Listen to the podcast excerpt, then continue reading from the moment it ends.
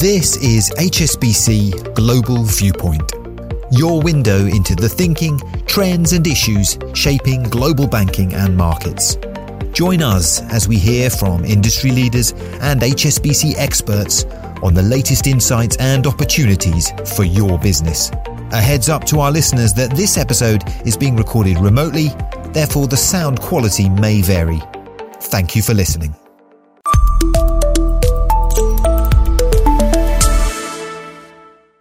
Welcome to our third edition of the MENAT Talks podcast series. As we announced previously, we will be featuring a variety of different topics and market developments that are currently trending in the MENAT region.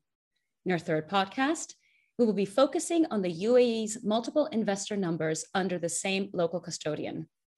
Joining me to discuss this further is Rocio Ashag, Head of Security Services UAE, and Frankie Vaz, Senior Regional Product Manager for MENAT, Banks and Broker Dealers, Security Services, HSBC. Frankie, over to you. Thanks, Gabriella. Welcome everyone to this podcast covering the multiple investor number or multi-nin concept in the UAE. Rocio, can I ask you to elaborate a bit on this concept and what it means for investors in the UAE? Yes, sure, Frankie.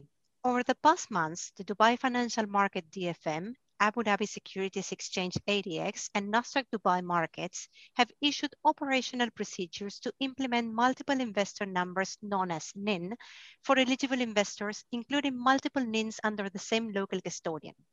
What this means is that eligible investors, especially large investment funds that use multiple investment or fund managers to manage their diverse portfolios that are strategically distributed across different fund managers, will now be able to segregate their assets in the market at the fund manager level. This was not possible previously when the market had only a single NIN concept at the investment fund level. Now, Fund managers can have individual NINs that enable segregation of assets, and it does not need to be commingled with the assets of other fund managers of the investment fund. Investors will have also more control over their assets and which can be held with different local and or global custodians or local brokerage funds. Thanks, Rocio. This does sound like an interesting development that would benefit investors. You spoke of eligible investors. Can you share more about this? And what would make investors eligible? Certainly. The list of eligible investors includes investors who have an existing NIN held under a local custodian and want to have one or more NIN, either under the same local custodian or with different local custodians. The list also includes existing investors who want to have a direct NIN with the Central Securities Depository, in addition to their existing NIN with local custodian. However, this is restricted to only one direct NIN per investor. Conversely, an investor having an existing direct NIN with the Central Securities Depository and wants to use the services of a local custodian is also eligible to apply for the additional NIN. Understood.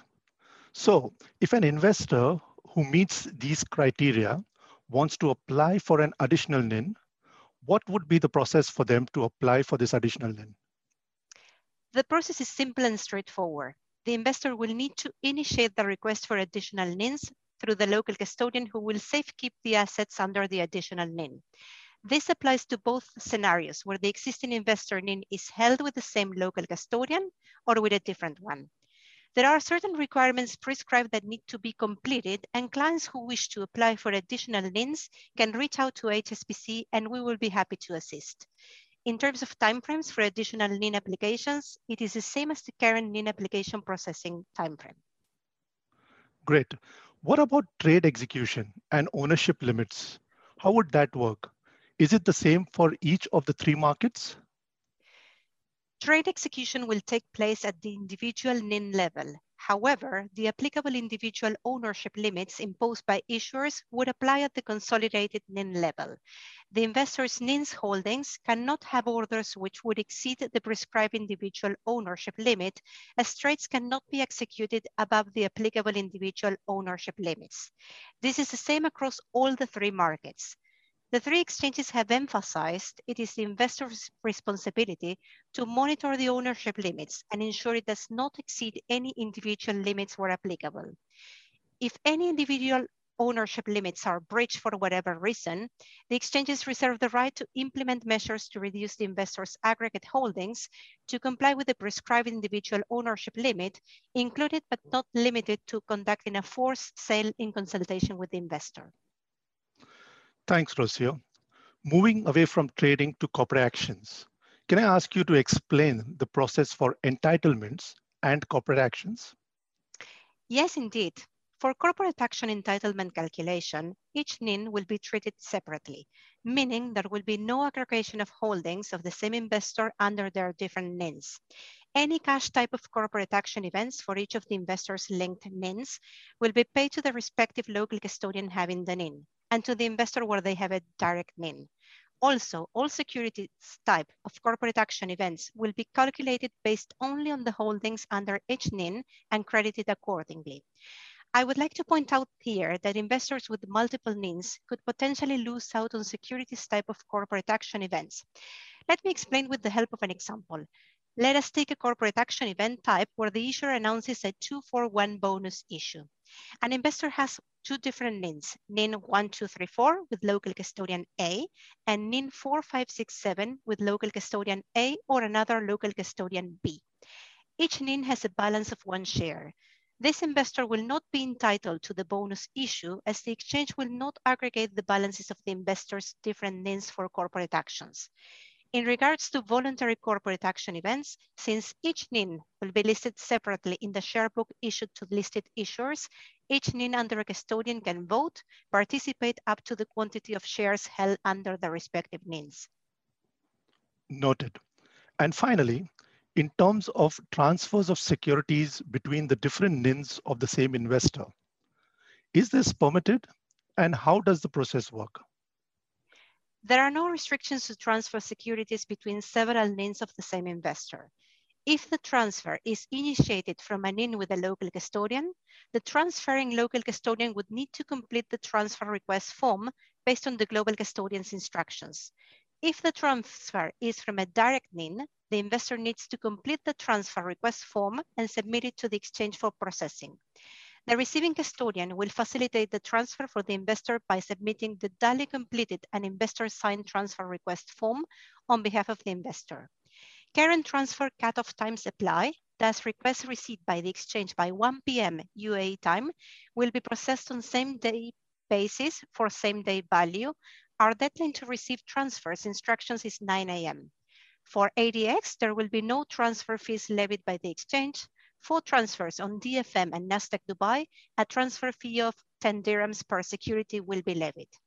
I would like to advise that formats of the transfer instructions are available with HSBC and clients who need them can approach their respective client services managers who will be happy to provide it to them. Thanks, Rocio. This is definitely a long awaited enhancement and I am sure this development would be of great interest to multiple investment managers who manage portfolios for different investment funds. As always, if clients have any questions, please do reach out to your client services manager in the UAE and they will be more than happy to assist.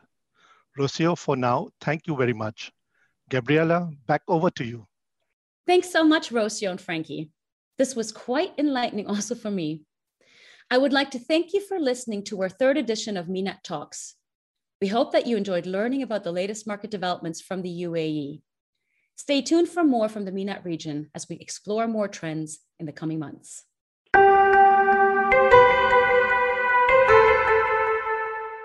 Thank you for listening today. This has been HSBC Global Viewpoint, Banking and Markets. For more information about anything you've heard in this podcast, or to learn about HSBC's global services and offerings, please visit gbm.hsbc.com.